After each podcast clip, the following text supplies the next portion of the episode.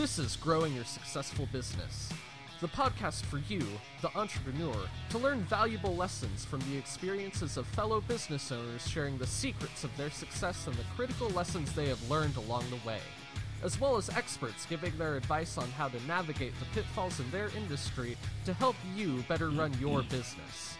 Here's your host, Brian Harding. Hey now, and good day. Thanks again for stopping by to check out our podcast, uh, Growing Your, Your, Successful Business. And uh, I'll remind you once again, as I do every week, don't be afraid to share this with a friend or an associate. Subscribe, share, rate, and review, all that fun stuff. You can reach me also at uh, growingyoursuccessfulbusiness.com or brianlharding.com. You can find all the different uh, listening platforms we have on there if you want to listen to the podcast in a different way. If you want to listen to it on Spotify or Apple Podcasts, Google Podcasts, Radiocast, Overcast the list goes on and on and on. You can also shoot me an email at brian at brianlharding.com. And today I'm super excited. I got Devin Craig with me. Uh, he's with Craig Consulting Group. And uh, we're going to talk a lot about culture today, which is kind of an ominous term out there that, and it's one of those things that's thrown out there. The word culture is used probably 6,000% more today than it was 15 years ago, but I don't know that people really even have an understanding what it means. So let me introduce Devin and we'll get to it. Uh, Devin's on a mission to help organizations and the people within them flourish, specifically by building some office, awesome workplace cultures through honing clarity, building super people managers, and highly cohesive teams. He is the author of a book called Super Manager How to Unlock People and Organizational Performance and Potential Through Great People Leadership. Devin got his master's degree in organizational leadership from Gonzaga and a bachelor's in uh, political science from the UW. He has been a, manage, a people manager at various levels in a wide variety of size and type organizations, ranging from Fortune 500s to small, independently owned franchise and even the military. Devin's approach to teaching, training, coaching, consulting, and leading can best be described as simple, fun, and effective. He's helped thousands of people become better managers, succeed as new and experienced managers, build more high performing teams and awesome work cultures, and enjoy their work more and advance in their lives and careers. He's worked in a variety of uh, industries and companies to include the military, private sector, service industry, retail, food, financial industry, and nonprofits. Most importantly, though, Devin is a husband to his wife, Brittany, and is the father of two awesome boys, JC and Luke, and they live in Auburn, Washington. You can reach him at the Craig Consulting Group at 206 450 0501 or at craigconsultinggroupccg.com. So, Devin, welcome. Thanks, Brian. That's quite a quite intro you got there, man. yeah, yeah. Thanks for reading all that. So, uh, um, tell me, what got you into this particular topic? Why why why is culture something that you're gravitating towards? Yeah, you know what? Uh, a story I like to share is um, early on in my days as a people manager, I um, had this uh, situation, this scenario, where uh, I had to let someone go. Right, we've all had to do this as people managers. Yep and I uh, was in a room with them. It was a, a, blank, boring, cold conference room, just me and this other person sitting in the room. And uh, the energy was very tense. We both knew what was going to happen. Right. Very anxious. My heart was fluttering. I had to let people go before, but it was for more black and white things like theft or something yeah, yeah. like that. You know. But this was different. This was about competence and ability and attitude. And so, anyways, um, I finally got up the courage to say, "I'm sorry. We got to let you go." And the response that I got, I was not expecting. I um, the person jumped up from the, the table. Uh, their chair flung back behind them. They started screaming in my face. Nice. Pounded on the table, ran out of the room, yelling and screaming all the way out, making a massive scene in front of employees and people alike. And I was just mortified and just, yeah, beside myself. They finally, finally left. And uh, sometime after, I just I reflected on that experience in the moment, um, and I think that was the pivot point where I, f- I started to finally say to myself, like, that obviously wasn't fun for either of us. Um, so how could I do that differently? Right. And I that started me on a journey to learn more about leadership, what kind of a leader I wanted to be, uh, leadership in general. And uh, I just kind of went on this like uh, journey and continued to be on this journey to learn about what that that stuff is. I think what I realized at that time was is that a lot that culture was in play in that moment. And the reason I say that is because in that moment, I realized that uh, all of my my attitude and thoughts about that, how I approached that situation, was all shaped by what I was trained to do.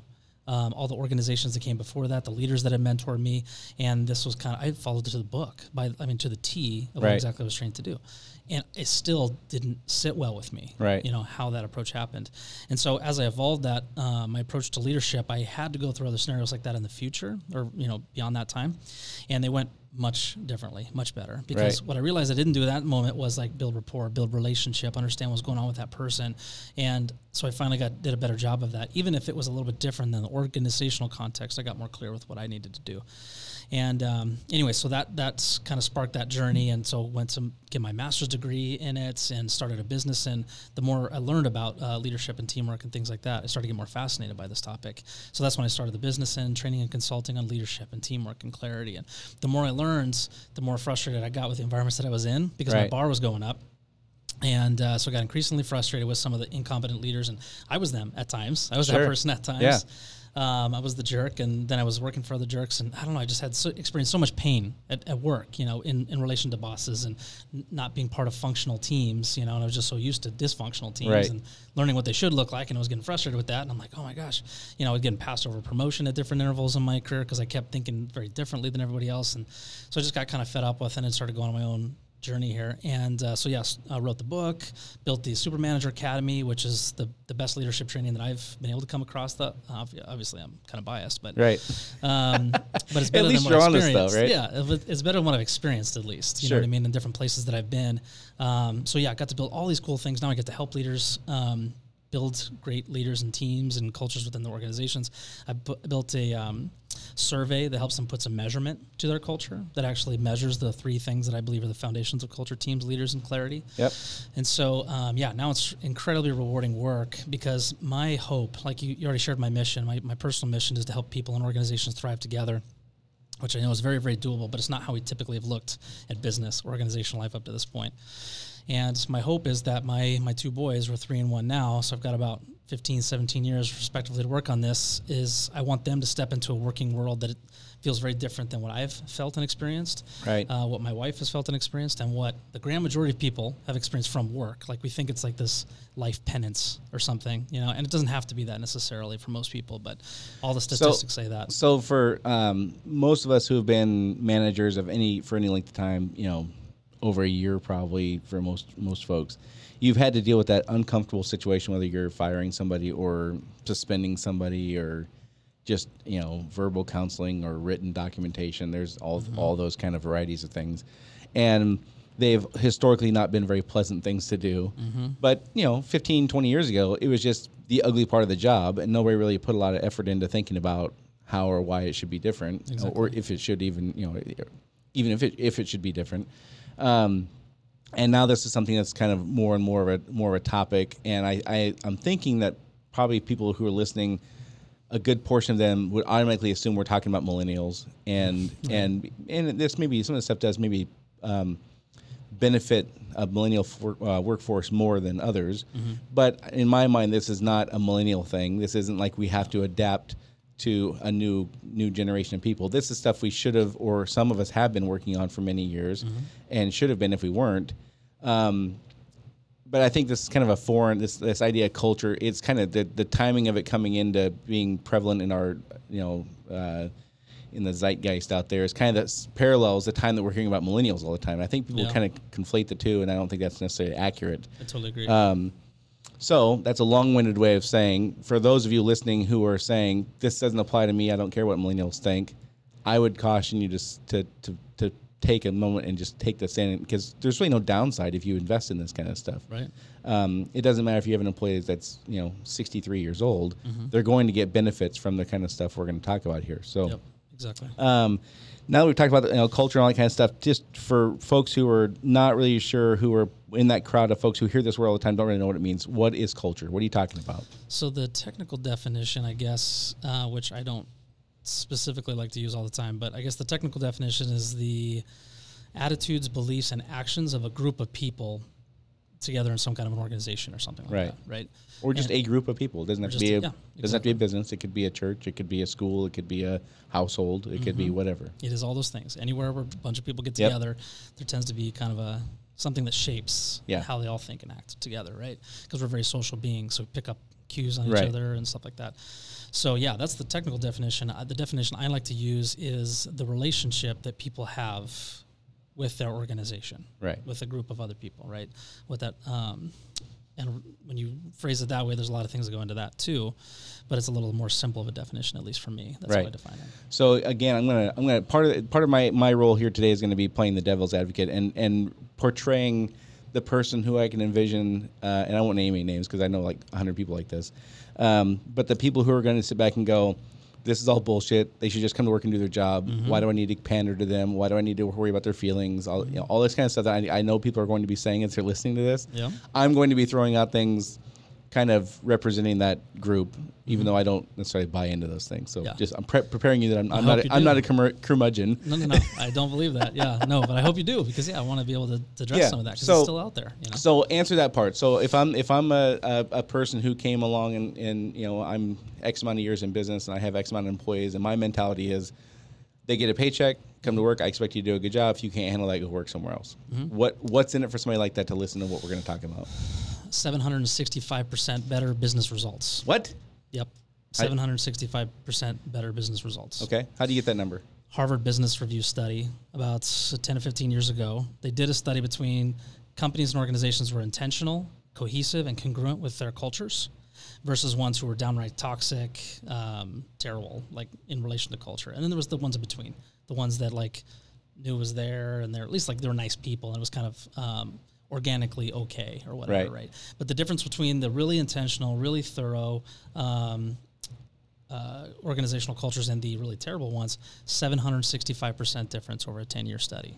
Can you give us a, a, a quick understanding of who was 765% better or who? So, uh, like, what kind of culture was at the bottom of that list and what kind of culture was at the top of that list? So, toxic meaning like ones where um, people are at each other's throat. There's not a sense of safety internally in the organization. There's no Yeah. innovation, no in, no initiative. So, I worked at a place where the owner had a, I never saw this personally, but the owner had a, a uh, um, reputation for throwing chairs when he was pissed. There you go. That's a perfect example of a toxic behavior. Right, Exactly. right, right, right. Yeah, because then what do people do in that environment? Don't speak Yeah, up. Don't, don't say anything. Don't say anything wrong. Yep. Like if stuff's gonna hit the fan, just let it. Yeah, you know what I mean? then it's gonna be you're gonna be in trouble either way. So Right. who the hell cares? You Right. Know? Turnover. Um, so much goes into that, right? Versus the other ones, there's there's like a level of nicety, I guess. You know, like professionalism, things like that. But it also comes down to like like I said, intentionality is the key word here. So they say that this is what they believe, and then they actually live up to that, right? Values values don't just live on the wall; they also live like in people's actions and in how they talk and how they cooperate together, how they get things done. And leaders are more mentors than drivers and dictators and, Yeah. and even controllers. Even a even a nice micromanager is still a micro, micromanager, Right. right? Um, so they're they're more empowering and things like that. So there was like there's basic characteristics, even though stylistically, really great organizational culture type environments will stylistically look and feel a little bit different from one to one. But there are those basic core tenets, like the three cores of culture I talk about: leaders, teams, and, Right. and clarity. The basic tenets of how those things need to be approached are all similar, and that's basically what the HBR study found was like it's those basic foundational structures got to be a little like aligned, congruent, and like thought about. Right. There were like some intentionality. So before we move into the specifics and strategies and things like that, you're going to talk about um, for the the person I knew who who threw the chair, and a, and a different company, there was a guy who he would throw his glasses, he would- whatever's on his desk. Yeah, yeah. he would throw things when he would tantrum. And here's a you know.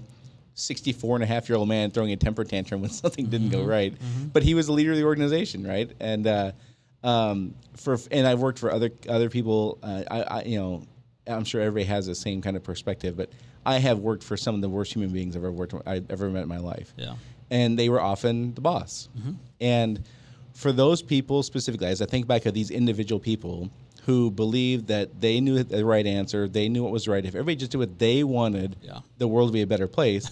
those are the least likely people to want to listen to what we're going to talk about here. Yes. So, do you have a quick self-assessment for folks on if you need to tune into this or if you're doing pretty well? You know, and I'm not I'm not really sure how to phrase that. Uh, again, I believe that the folks who most need to hear this are the ones who would never either uh, uh, even recognize that this conversation is happening Mm-hmm. or acknowledge that they need to, to bend a little bit. Yeah, I don't typically try to preach to the non believers. Yeah. you know what I mean? This is more for I mean, I hope they do come around, but let's, Sure. let me ask you this, like were those organizations would you consider highly highly successful?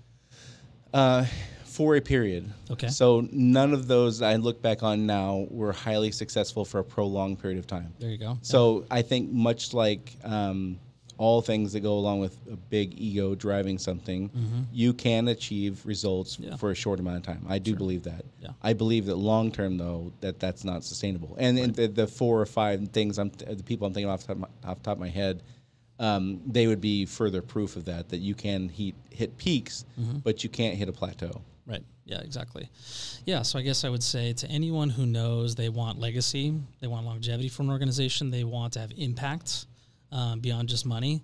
If they want um, to do right by the people that are in the organization, the people that their organization serves over a longer period of time, if they want to be congruent with who they think they are as a person, and you want that to be reflected in your business organization, and you don't have to just be the leader when I talk about this. Leaders set the tone, but I mean everyone contributes to the organizational culture in some way, shape, or form. Right, which is I think where you lose them because their ego just won't let them say that. Yes, their ego won't let them acknowledge that that everybody has a valuable contribution. They, Mm-hmm.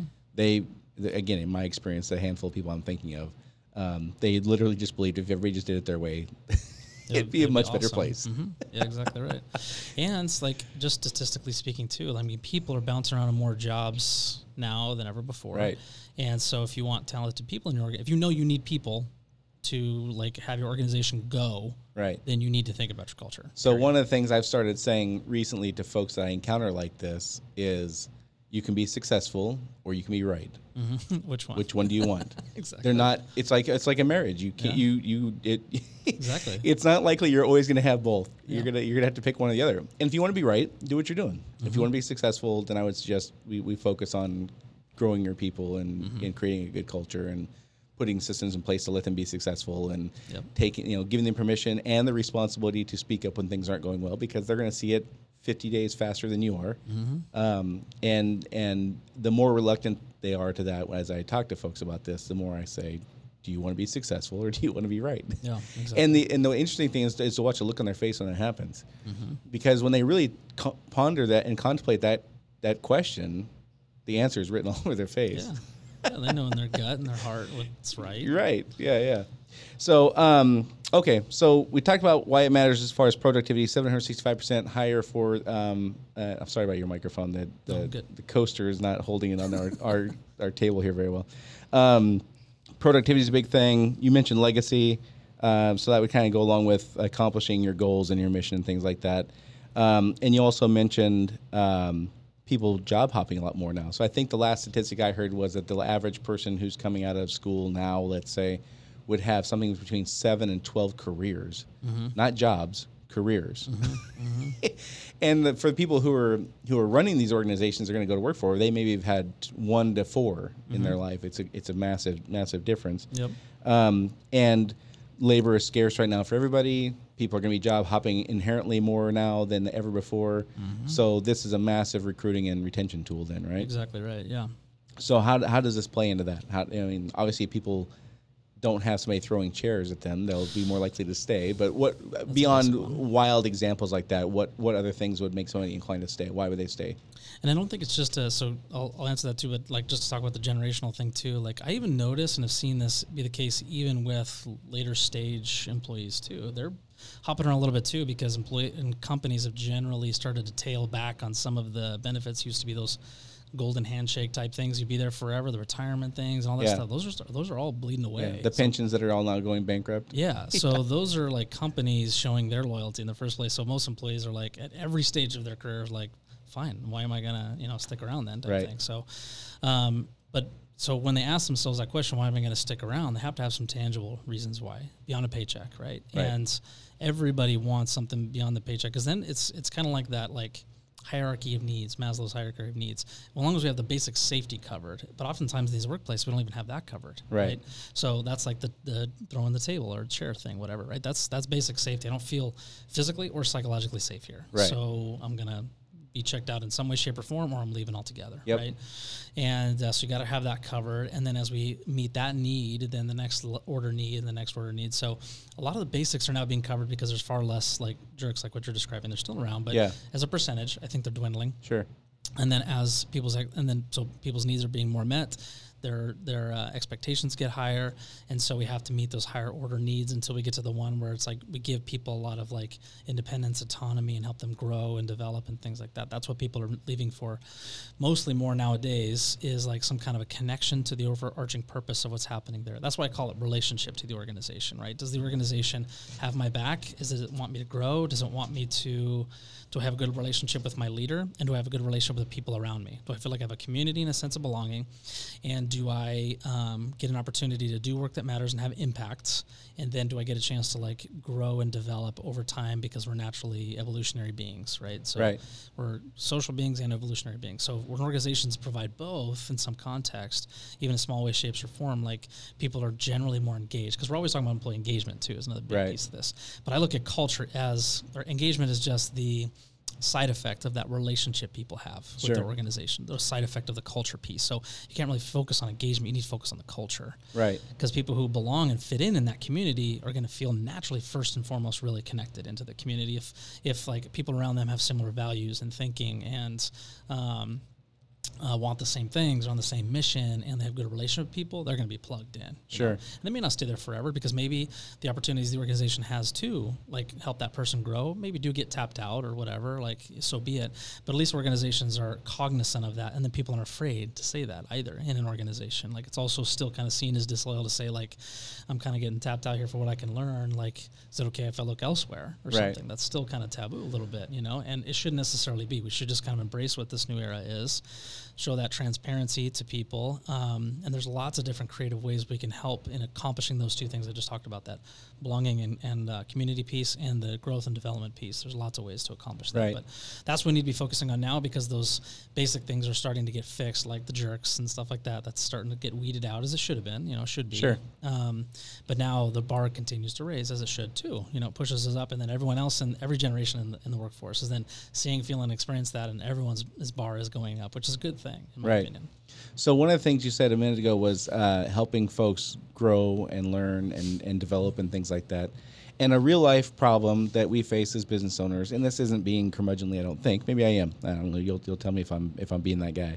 Um, one of the things we face though is a struggle in getting younger folks, especially, to just show up and, and want to be there. I mean, uh, it seems like now that nowadays the, the push is younger people want more time off, they want more flexibility and all that stuff, which is okay in some industries. In some industries, it's not. And I'm sorry, you can't you can't be a CPA who doesn't want to work a lot of hours in tax season, right? It just doesn't work that way.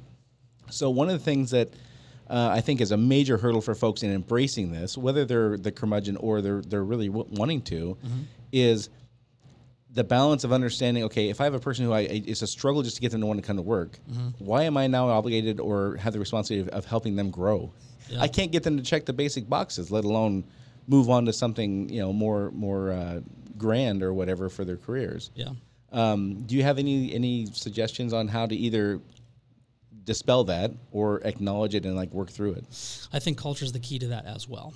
And what I mean by that specifically is like, um, so like I said, I talk about leaders and teams and clarity, right? So part of the beauty of like getting really clear about what your culture is and isn't and what everybody's roles are and all that kind of stuff, having it being super transparent, super clear, is that then you people then know and then have to own their own results and accountabilities for their position. Right. So then it's on them. It's not on you necessarily. So it's not like you chasing them down to say, "Why didn't you show up today?" It's more like, "How's how's the job going to get done if you're not going to do it? Who's going to Yeah. do it? You know, who are you going to have do it for you? How's that going to work? You know, and, and you become just more of this coach and mentor. Where it's like, this is your accountabilities you signed up for. So you tell me how that's going to work. Right. Right. And it's and on I'm, them. I'm really point. glad to hear that's your answer. And for those listening, we did not we did not choreograph this beforehand.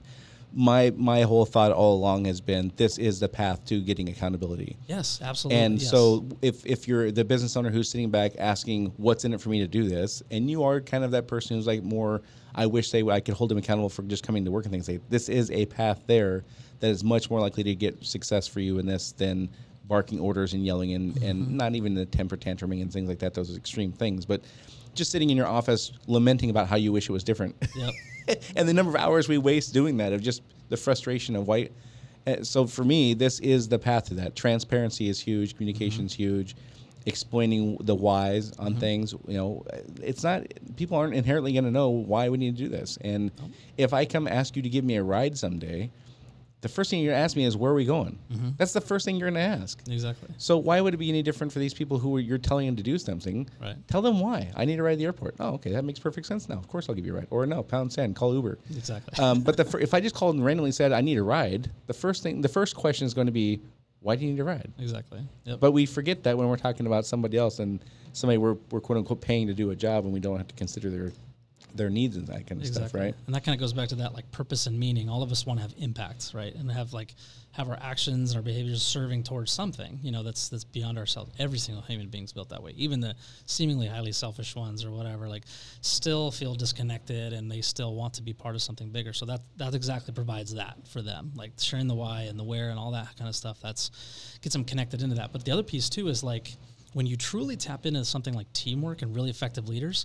then they're helping you in that accountability piece, right? Right. If you think about the situations where you felt most obligated, or this happens in the military a lot, right?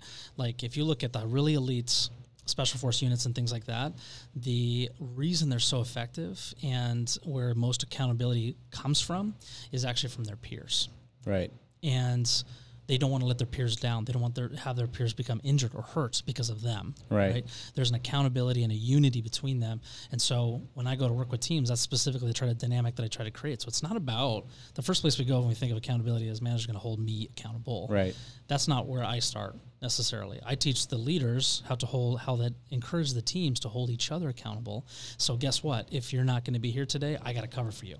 Right. And now you have more of an accountability to the person who you are dropping everything on to. And if they have a great relationship, then that person can be calling and texting and saying, Where the heck are you at, man? I'm not going to cover for you today. Get in Right. here. That is way more powerful. Peer pressure, because of that social connection that we have, we, we are more accountable to peer pressure than we are to authority. Sure. You know what I mean? Like, we, no Yeah. one wants to be controlled, but everyone wants to be connected. right. So I, that's that's why it's part of the process when I address all three, because um, you can't just have one without the other. You know, you, you've got to have really all, th- all three working in tandem together, and um, that drives a natural accountability where it's not the accountability we think of, which is like you don't show up, you get fired. No, it's not. That's not accountability. That's just moving someone along. Real accountability comes. We have to have a conversation with someone. We have to understand where someone's coming from. We have to involve them in the conversation. We're going to say, okay, how can we help each other? How can I help you? Like what's going on here like that that's way harder than saying goodbye Right. to actually dig deep get into intrinsic motivation get into what's going on in someone's life Right. and try to accommodate and try to help them um, in uh, like what their mindsets are about themselves like that is way harder Yeah. you know you're basically my wife's a marriage and family therapist and all this time that i've been a people manager we compare notes all the time there's a lot of overlap in Yeah. what we do Yeah. you know I, what I mean? it's yeah, I, I I I spend a lot of time with my managers that I'm training to be my replacement someday. Mm-hmm. Uh, you know, and I and I say I, I- I can't say this is right or wrong, but this is. We're dealing with whatever baggage walked in the door with this person, Exactly right. Mm-hmm. and that all happened when they were four and a half years old, and mm-hmm. has nothing to do with the task we're asking them to do today. Exactly. But that's what we're dealing with. So mm-hmm. we can pretend like it's not and pound our fists on the table and say, we, "You need to do this mm-hmm. because." But that's not the reality. The reality is, if you want to get something done, you've got to you got to find out what's in it for them, what their whys, and all that kind of stuff, and what they're what they're trying to work through in life that has nothing to do with whatever their employment is. And then if you do, what kind of a loyalty you're going to get out of that person? Right. Someone you actually helped to grow and Yeah. to reach a higher level of potential they thought they were even capable of. How Right. much loyalty are you going to get from Yeah, someone? it's like it's tremendous. Yeah, Yeah. And, and and yeah. So you know, I don't want to I don't want to uh, bloviate too much on on the stuff I talk about. So let's get back to your stuff. So you mentioned the three areas of focus, and there are also three ways to measure your culture that you have currently, Mm-hmm. and that's clarity, leaders, and teams. So take us through each one of those. Clar- let's start with clarity. What what, what are you talking about there? Clarity meaning, and we talked about this before we started recording. Clarity meaning, um, it's it's something that so all three of these things everyone's heard of. These are terms that kind of like culture a decade or two ago were the the hot thing. You know what I mean? And then we talked about it for a long time. We burned them out, and so we moved on to a new word like culture. Yeah, yeah, right? yeah. the problem is, is we never fully. uh, basically, I look at like all three of those things as the things that are the that are culture. Like culture is the umbrella that is all those things. If all three of those things work together, then that's what your culture basically is, and that's why I call them the cores of culture. So the clarity piece is about um, the model that I love the most is um, from Simon Sinek, which is that start with why model, the golden circle, what he calls Right. it and it's it's a, a framework that talks about the same thing we've had in our organizations for like for decades now, right? Everyone for decades now, people have been adamant about having a vision and mission statement and Right. values for decades. Mm-hmm. So that's awesome. We finally got those into organizations. The problem is is that we made them kind of like convoluted, wordy, corporatey, jargony, Yeah. un, un no one remembers what it is. and, like and you get penalized if you don't remember, and you Yeah. get rewarded if you do. But meanwhile, it has no real meaning. Exactly right. Exactly right. So we did a good thing. We took the first step. Now we need to take the next step. Was make them actually something tangible, Right. actually something motivational, Right. inspirational. So that's what I love. Simon talks about. So he talks and and he kind of reframes how we should think about it in terms of like order and prioritization, basically. So everything starts with that why. Why am I doing what we're doing? Yeah. You know, and this is a big why. This is not just like I need to do this so that the customer can give us money. You know, Right. not quite, that's a little too basic. Like bigger than that. Like why did you like the real core intrinsic motivation? Like for example, with you, I can kind of tell the reason that uh, core, a culture is really important to you because you've been in a lot of bad ones, Right. and so that's an intrinsic motivation for you. Not to say that's why you have your company, but Yeah, maybe so- something along those lines. Yeah, so I mean, we, we started our company, um, and we were absolutely going to uh, thumb our nose at these people and show them we could do it better by doing things ethically, transparently, honestly, Mm-hmm. and taking care of our customers and our employees. That way, I mean, I could boil that down into a why statement really, really easily. Yeah. But we had a major axe to grind. Like we were really set out to embarrass these people and say, "You guys have been telling us for our whole careers that the only way to be successful is to is to treat people like this, and we're gonna. It doesn't matter what it takes. We're gonna prove you wrong." Mm-hmm. And you did, And, didn't ya? and we, we well, our our in our industry, our turnover rate is ours is you know twenty percent of normal uh, of average. I mean, it's Awesome. uh, Good for you. we have you know we have, we have some really good metrics we can look at and say here's you know, but none of that matters as much as feeling good when I go home and I can sleep, not Mm-hmm. knowing that we didn't abuse people, customers or employees and things like that. Mm-hmm. And one of the things that we've done to um, help that, and we, and we didn't have all the sophisticated training when we started. We just had a burning desire to do this, and we kind of muddled through it. Yeah. But one of the things I recommend for folks all the time is make the word "why" okay in the workplace Yes. because people are so paranoid. If, if an employee says, "Well, why are we doing this?" They get pissed or they get defensive or they or whatever. Um, that's bad. Mm-hmm. Mm-hmm. and don't be afraid to ask your employees, "What's in it for you to do this?" Mm-hmm. You know, I, I spend you know, when we train things, we roll new new initiatives out and things like that. I spend at least seventy percent of the time talking about the benefits of the, of the employee over anybody else. Yeah. Forget what I mean. Of course, there's company benefits. Of course, there's customer benefits. But we, if you don't get them to buy into it, it's, it's all a big fat waste of time. And if we don't address their why, it's it's never going to get done. Exactly. And that's why Peter Drucker said culture eats strategy for breakfast. You're exactly right. Because if your culture is like incongruent with the strategy you're trying to take or the next goal or whatever, well, then that's why most change initiatives fail, like 80% Yeah. or something like that. So, And, yeah. and I'm not, I'm not saying we're perfect on this. We like many companies, we roll things out, and six and a half months later, like, what happened to that? we, we we struggle with that as much as anybody. We're, Sure, we're certainly not perfect on that kind of thing. But uh, your point is, uh, clarity needs to explain these things, and the why needs to be part of the clarity, and transparency. You've Mm-hmm. Mentioned that a couple of times. Yeah, so so the why needs to be at the center of the clarity component, right? And it's got to be, like I said, simple and tangible and approachable. And like I said, mine's pretty easy to remember, right? I want people and organizations to thrive together. Right. So it's about impact. It's so we got to real boil down mission statements to something different now, and then values, same kind of thing. We got to get a little more. Unlike the vision statements with vision uh, value uh, statements, we have to get a little more wordy with them because we just put up words like integrity, you know, Right, right, teamwork, right. and all that kind of stuff. And people kind of scoff at that stuff nowadays because we don't actually like live up to those things. So we need to actually describe what we mean by those things, and then we need to work on actually. So the next most important piece about clarity is also trying to build out traditions and systems and like things that represent physically. Uh, those things, right? Like the why statement, like the value statements. We have to uh, build it into everything that we do, right? And be really intentional about every system that we do. And look at every current system and say, does this actually reflect what we're all about and how we should behave or not? Right. Right. Build it in the hiring system, build it in the firing system, the reward systems. Like it should just, those things should be natural extensions of all of your components of clarity. And that's Right. the, that's the part we don't typically do.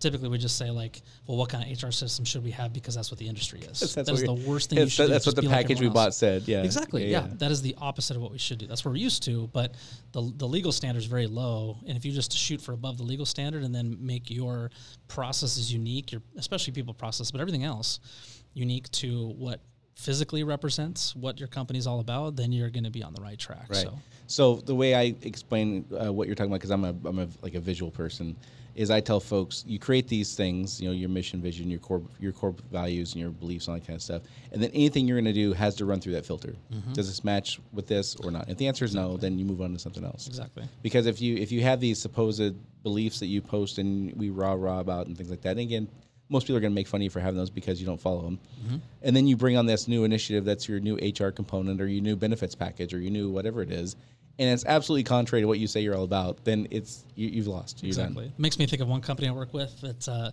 a food concept startup up in the Seattle area, and they brought me in when there was still just a handful of units, and we went through this exercise and and uh, did like an offsite together, two day offsite with the executive group, and you could just see the focus on their faces afterwards, and they started making like decisions, even in the midst of that weekend, started making decisions about, oh my gosh, like, well, this is what we need to see from our leaders, for example. They clarified the values, clarified leadership qualities, and they said, wow, then maybe this person isn't the person we should be promoting. Right. We're just going to promote them just because we thought that they're just doing a good Yeah, job. right. You know what I mean? And that's what we normally do. Then they just got so much focus and like alleviation of all that like turmoil that goes on our heads of like what's the right answer, and it provides that kind of like. Um, intentionality for you when you go make that and then when they had benefits when they fi- finally started had enough money to make benefits or to give benefits to their employees because they weren't quite that size yet when they started to grow and they could they started centering their benefits around what their purpose was. And their purpose was to provide healthier options for people so they can live healthier lives. Right. And you might think that could be a gym, that could be all the, the physical business could be all different kinds of things. They just happen to be in the food space. And so, for example, what they ended up doing is um, rather than just having cell phone discounts and all this other stuff that's like the typical, they put all their money into having like literally a Fortune 500 level of benefits for health related type benefits. So, Nice. reimbursements for gyms and for smoking cessation and Nice. for all kinds of stuff like that, which a normal company that size, especially in the have food done. industry, couldn't have been Yeah. able done or wouldn't do. They would just do a little tiny Because they would be stuff. focused on the cell phones. Exactly. Right. They would just do small amounts of all kinds of different basic rando things you think you need to have because that's what everyone else does. Right. But they meant what they said when they said this is our why, so they wanted to help their employees be just as healthy as they were trying to make their that. customers That's a be. Mm-hmm. great example of that running through that filter. Yeah. So the next one is uh, leadership. Let's talk about that. Leaders and leadership. Yeah, so this is probably one of my favorites. This is where I kind of started off at that story I shared with you. But um, so leaders, there are basic skill and mindset things we need differently from leaders now than we have in the past, and uh, people are demanding it. Everyone has a story about not so competent leader or not so fun leader. Right? Right. You just shared one. Right, Every right, single person has one. I've got them. Some people are very fortunate and rare that they had just only phenomenal, Only great leaders. mentors? Yeah, yeah. That could be possible, but it's statistically speaking, it's not accurate. Right. Um, it's something like what seventy-five percent of people are disengaged at work, and the number one factor of that is managers. Right. Right. And that phrase is becoming more popular. If you don't quit the company, quit the manager. It's Yep. totally true. And so, yeah, we need something different from leaders. I mean, every statistic, every study is telling us that. And one specific study that I love, and this is where I kind of everything sparked the book and the the Super Manager Academy, came from Google and they actually did this study where um, they in the early 2000s they're still small several hundreds of employees not quite to the thousands yet they eliminated all managers.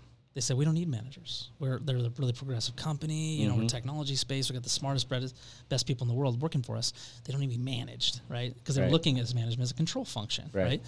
And so they did that and within months the executive leaders said that was a terrible idea Yeah. what were we thinking Right. because they got bombarded with people for requests for support and guidance and mentorship and um, interpersonal conflict resolution and you name it Yeah. right and they're like okay we'll bring it back but then years later when they were finally a little bit larger and they had a dedicated people operations team and even within the people operations team they had a team that did like data and st- uh, statistics and statistical analysis they went back and studied that question of like why do m- managers matter right and they came back and they came up with a short list of eight qualities that they found. Like, so they interviewed every employee, every team. They compared the best and worst teams, and they found this short list of eight qualities. So, being a coach, empowerer, um, caring about your people, having vision for your team, um, being an effective communicator, and um, helping develop their career, and has enough technical competence to support the team. Right. Those are the eight, and um, and those are in kind of like in order of importance, right? So they're surprised to see this technical competence at the bottom. It's there, Yep. but it's at the bottom. Yep.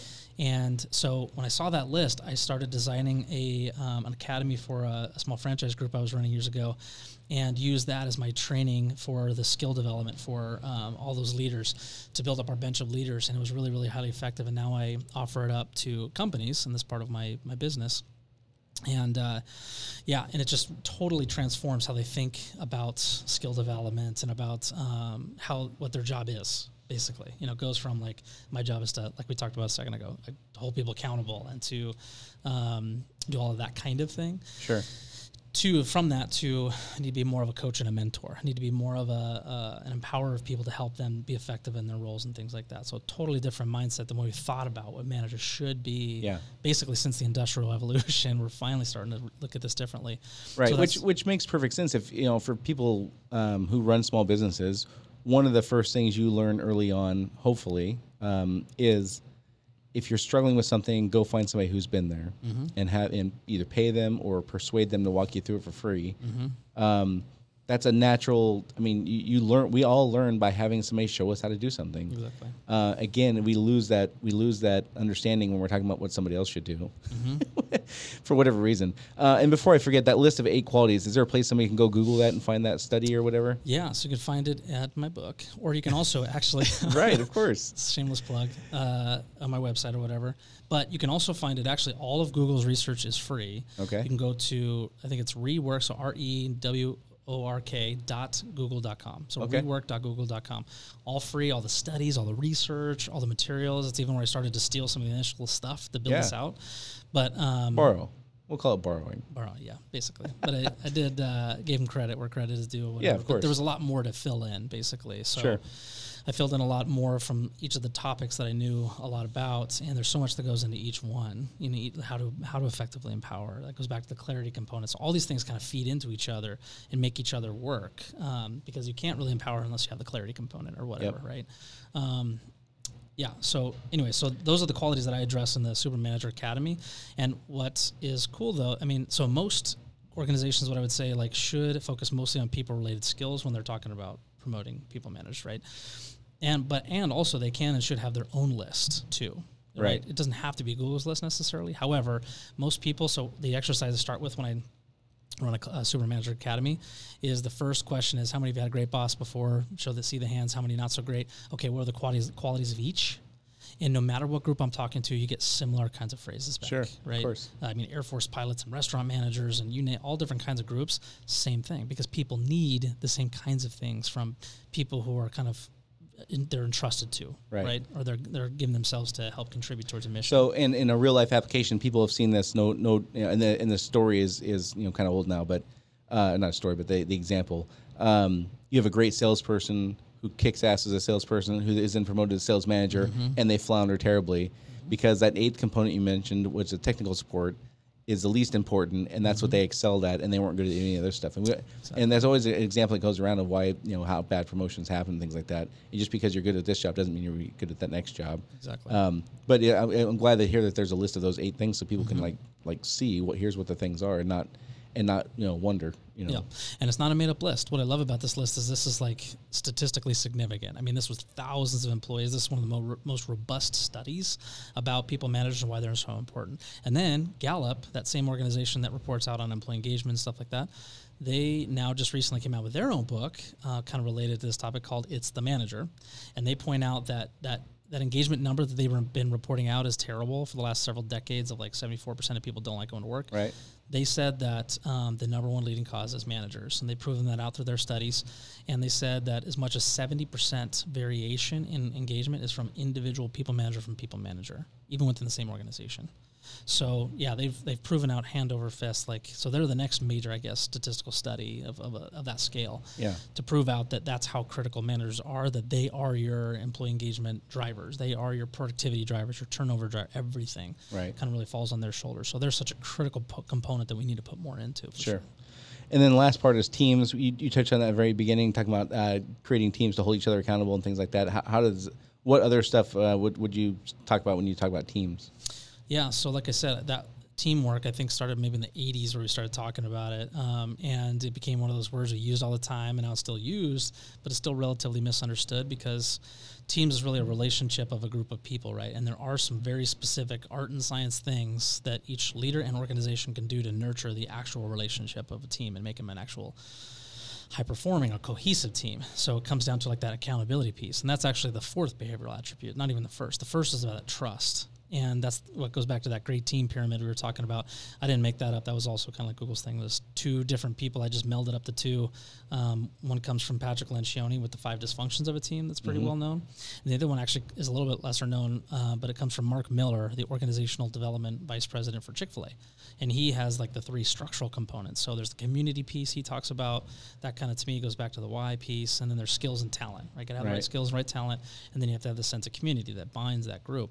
Well, then uh, Lencioni talks about the behavioral characteristics, and that's why I thought these two models went well together. So you got to have a tr- high level of trust on the team, and that's a that's what most teams never really get that far because they don't start there. And uh, trust meaning you have to feel like you can be completely vulnerable with everyone else in that group and share uh, that you need help or get help or ask for help or um, share when you've been wrong or whatever, right? And be Right. just truly transparent. And most teams don't even start there, get to that point. even. So this was what you're talking about earlier with the, the pyramid of like you know basic human needs, Mm-hmm. uh, and this that kind of translates to this. The, so the bottom floor of the pyramid on this is trust because Yes. that's that's what the foundation for everything is. and every relationship is. And you can't have trust if you're not transparent. And you can't have trust if you don't have the clarity and all that kind of stuff, right? Mhm, Exactly right.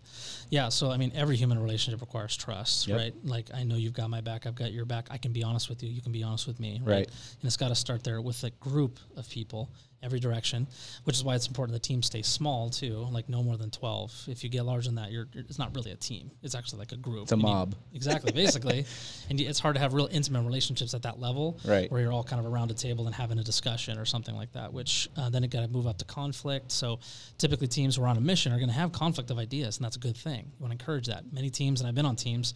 I was even that leader at one point where I said, "Hey guys, let's not fight." You know, let's not let's have an argument here. Yeah. However, that's really that's the meat and potatoes of like solving problems. Right. You know, and so um, yeah, they've got to do that, and then ultimately, once they come up with solutions, then they've got to commit to it. Right. And once they've made that, they have a high sense of commitment. Then that's when they can go hold each other accountable. And then accountability just comes down to, hey, we made this commitment together as a group. We all discussed this, like what the plan was, and you're dropping the ball. Like what's going on? You know, Right. that's where the accountability piece. So the the bottom layer of the pyramid is trust, and then you're going to have some conflict, and then you're going to have some commitment. And each one of these categories, the pyramid gets you know narrower, and then accountability, and then results.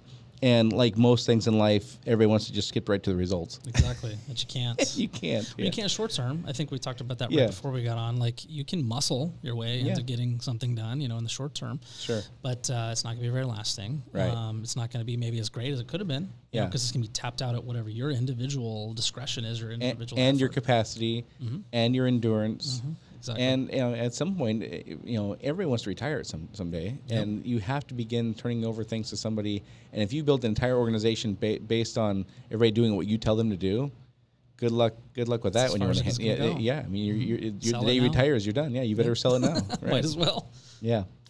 Um, so, uh, for those who have uh, either limited understanding or not really sure where to go, of course, they need to buy your book, which is called what again? Super manager. Super Manager. And uh, I'm sorry, the page I had on that I had to put down because it was blown all over the place here. Um, so you can read that, of course, and then but th- give give us a couple of like daily, weekly exercises that just like if I just put my calendar for 10 minutes, if I do this once a week or once a day or whatever, give me give me a couple of those things that, again, for folks who are who kind of get it, they don't really get it, they don't really. I mean, uh, you know, some things when when you're running a business and people explain it to you. It's like trying to explain to somebody how to do ballet. Mm-hmm. Like, Yeah. okay, you have to, you just have to, you have to get in there and do it, and you're gonna fall down, you're gonna break your ankle, and you're gonna do all that fun stuff. But that's part of the exercise of learning it. So Yeah. give us a couple of things we can just do on a daily or weekly basis to to immerse ourselves in this as we continue our understanding. Sure. Yeah. So what I would say is like, so first start with that clarity piece. Am I clear about what kind of leader I want to be? Like when I went to go fire that person with the story I started with, I wasn't clear about what kind of leader I wanted Yeah. to be. Like, I, you know, be more intentional about it. So start by asking that. Am I really clear about it? Have I written it down? Have I tested it against other people? Whatever. Just really start to think like, am I clear about myself as a leader, my organization? Are we clear really about what we're doing and where we're, where we're going? Just start to ask yourself those questions. If you already have those pieces, ask yourself, do we actually live up to that stuff or not? Um, do I have stuff that's happening with my organization that is not congruent with those things? Um, and just ask yourself those critical questions about the clarity piece first, right? Right. And that'll start to give you some more like thoughts about that, and you'll start to see things you didn't see before if you didn't even reflect on in the first place. Right. And I would add in there, this is where I come back to running all the things you do through that filter then. Exactly. Once you have your list of your six things or 14 things or whatever you have, Mm-hmm. then as you're doing your day to day decision making, if you run it through that filter, and you'll see which things stand out like a sore thumb. Exactly, exactly. And then once you start to do that, everything else can like kind of naturally flow from Right. there. Because part of that might be, am I the leader that I want to be? Are the people on my team getting the leadership that they need? Um, are my teams truly cohesive? And um, so just by starting asking yourself all those questions, and then once you, if you see there are gaps, then um, with the clarity piece, that's a simple like structural thing. With the leadership thing, that's more like. You know, how can I be a little bit better as a coach? How can I be a little bit better as an empower? Is there a simple way, kind of like we talked about accountability? We, at first, the natural inclination to go first is I need to hold them accountable. Well, first, just kind of test yourself when someone brings a problem to you or they they are causing the problem. Then maybe start by just gently putting it back on them a little bit first, Right. versus giving the answer. For example, if you want to be a better coach or empower or whatever, and just ask them um, after you look at this list on Google. You can go on Google and learn a little bit more about it there too, and then just start to ask questions first versus giving direction first. For example, Right. there's all these small little subtle things you can do um, that most of this doesn't have to require this transformational Sure. like change everything you do overnight kind of thing. These are small subtle things. Right. One, one of the best mentors I had, um, very young, and and for those who've listened to this podcast more than a handful of times, I've heard this story, no doubt. My first job as a manager, I was brutal. I mean, I was just I was the worst there ever was. I, by far, I mean, I didn't throw chairs, but I just I had no fundamental knowledge of how to even do things. I just did what I thought was right, which was often wrong. I literally had to drive a, a beater car to work because they would they would jack with my car while I was at work. I mean, it was I was terrible, right? Yeah. Um, but one of the ways I started learning was when I would take a problem to my, my boss, um, he would then say, Well, what do you think we should do? And he'd do just that. He'd put it right back in my lap. Mm-hmm. And now I'm having to explain in front of him what I think we should do. Mm-hmm. And I and it just gave me that moment to think through things a little bit before just doing a knee jerk thing. Exactly. And as I began to just think through things, and, and he would say, then okay, well, you think we should do this? Well, how's that going to play out? Mm-hmm. Well, I don't know. I don't know. Well, first my answer was always I don't know. Yeah. And Of then, he, then he was like, "Well, you, you know, this is where you need to really start thinking about this stuff." Yeah. And we began doing that exercise all, and that's where I began to learn. And now I would say managing people is probably my number one strength over all the things that go along with running a business. I think that's probably my wheelhouse now. Yeah. But I came from a place where I was I, literally the worst. I mean, I, I I was all but beat up tw 25 times probably because Wow. I was just terrible at it. I, but I had I had great I had great visions and I had uh, or, or, or great dreams of being successful. Mm-hmm. Had no idea the mechanics of how to do it. Just I didn't understand the fundamentals. So so um, long-winded way of is uh, saying I agree that you know instead of just answering a question when it's brought to you, push back a little bit. Okay. Mm-hmm. You know, and, and my version of that was, well, what do you think we should do? And that's what I do now. You know, mm-hmm. somebody brings me a problem. What do you think we should do? And then they give an answer. Okay, well, how's that going to play out? How's that going to affect this? Is that is that in line with our vision and our in our in our why? Yep, You know, exactly. Yeah, because that's how culture is built, like one conversation at a time. Right. You know, it's not it's not any one big major initiative. It's all these little small little interactions that people have throughout the course of the day that shape how they think about things, and it's obviously shaped you, Right. Just from those simple conversations that you had with Sure. that mentor. You know, so Yeah, yeah, yeah. that's all you really need to do is start small. Just start with small little simple things, but it mostly starts with reflection and then learning, right? Yeah. So, like I said, you can go for free to go see Google. You can go for twenty bucks and learn all about this from my book Yep. or my class. super manager. Yeah, you How, can how do we get to how do we find your book? on my website or Amazon. Okay. Um, but yeah, you. I mean, there's so many. There's so much information out there now related to this. It's more tangible than maybe what it used to be before. But yeah, the studies I share, that's just like a tiny sampling. Like there's Gallup is massive ton of resources about culture related stuff.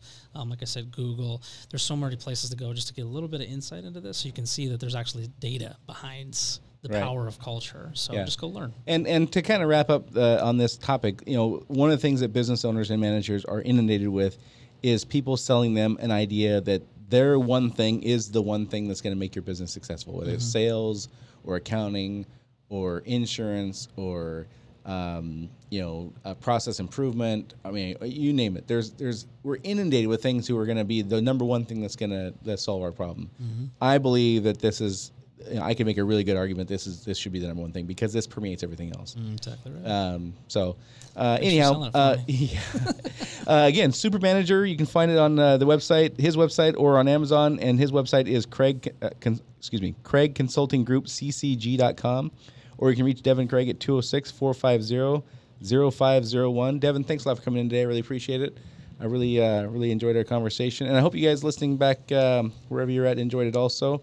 Um, uh, yeah, so thanks again for coming in. We appreciate it. And next week we're going to have on Paul Ladane uh, to talk about his experience running nightclubs.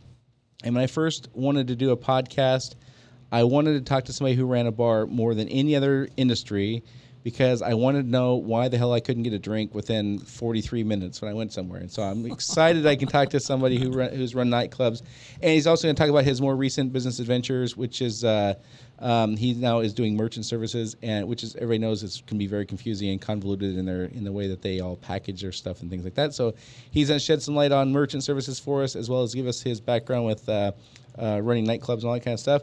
Devin, thanks again for coming on. That's all for today, folks. Thanks a lot for listening, and I'll talk to you all next week.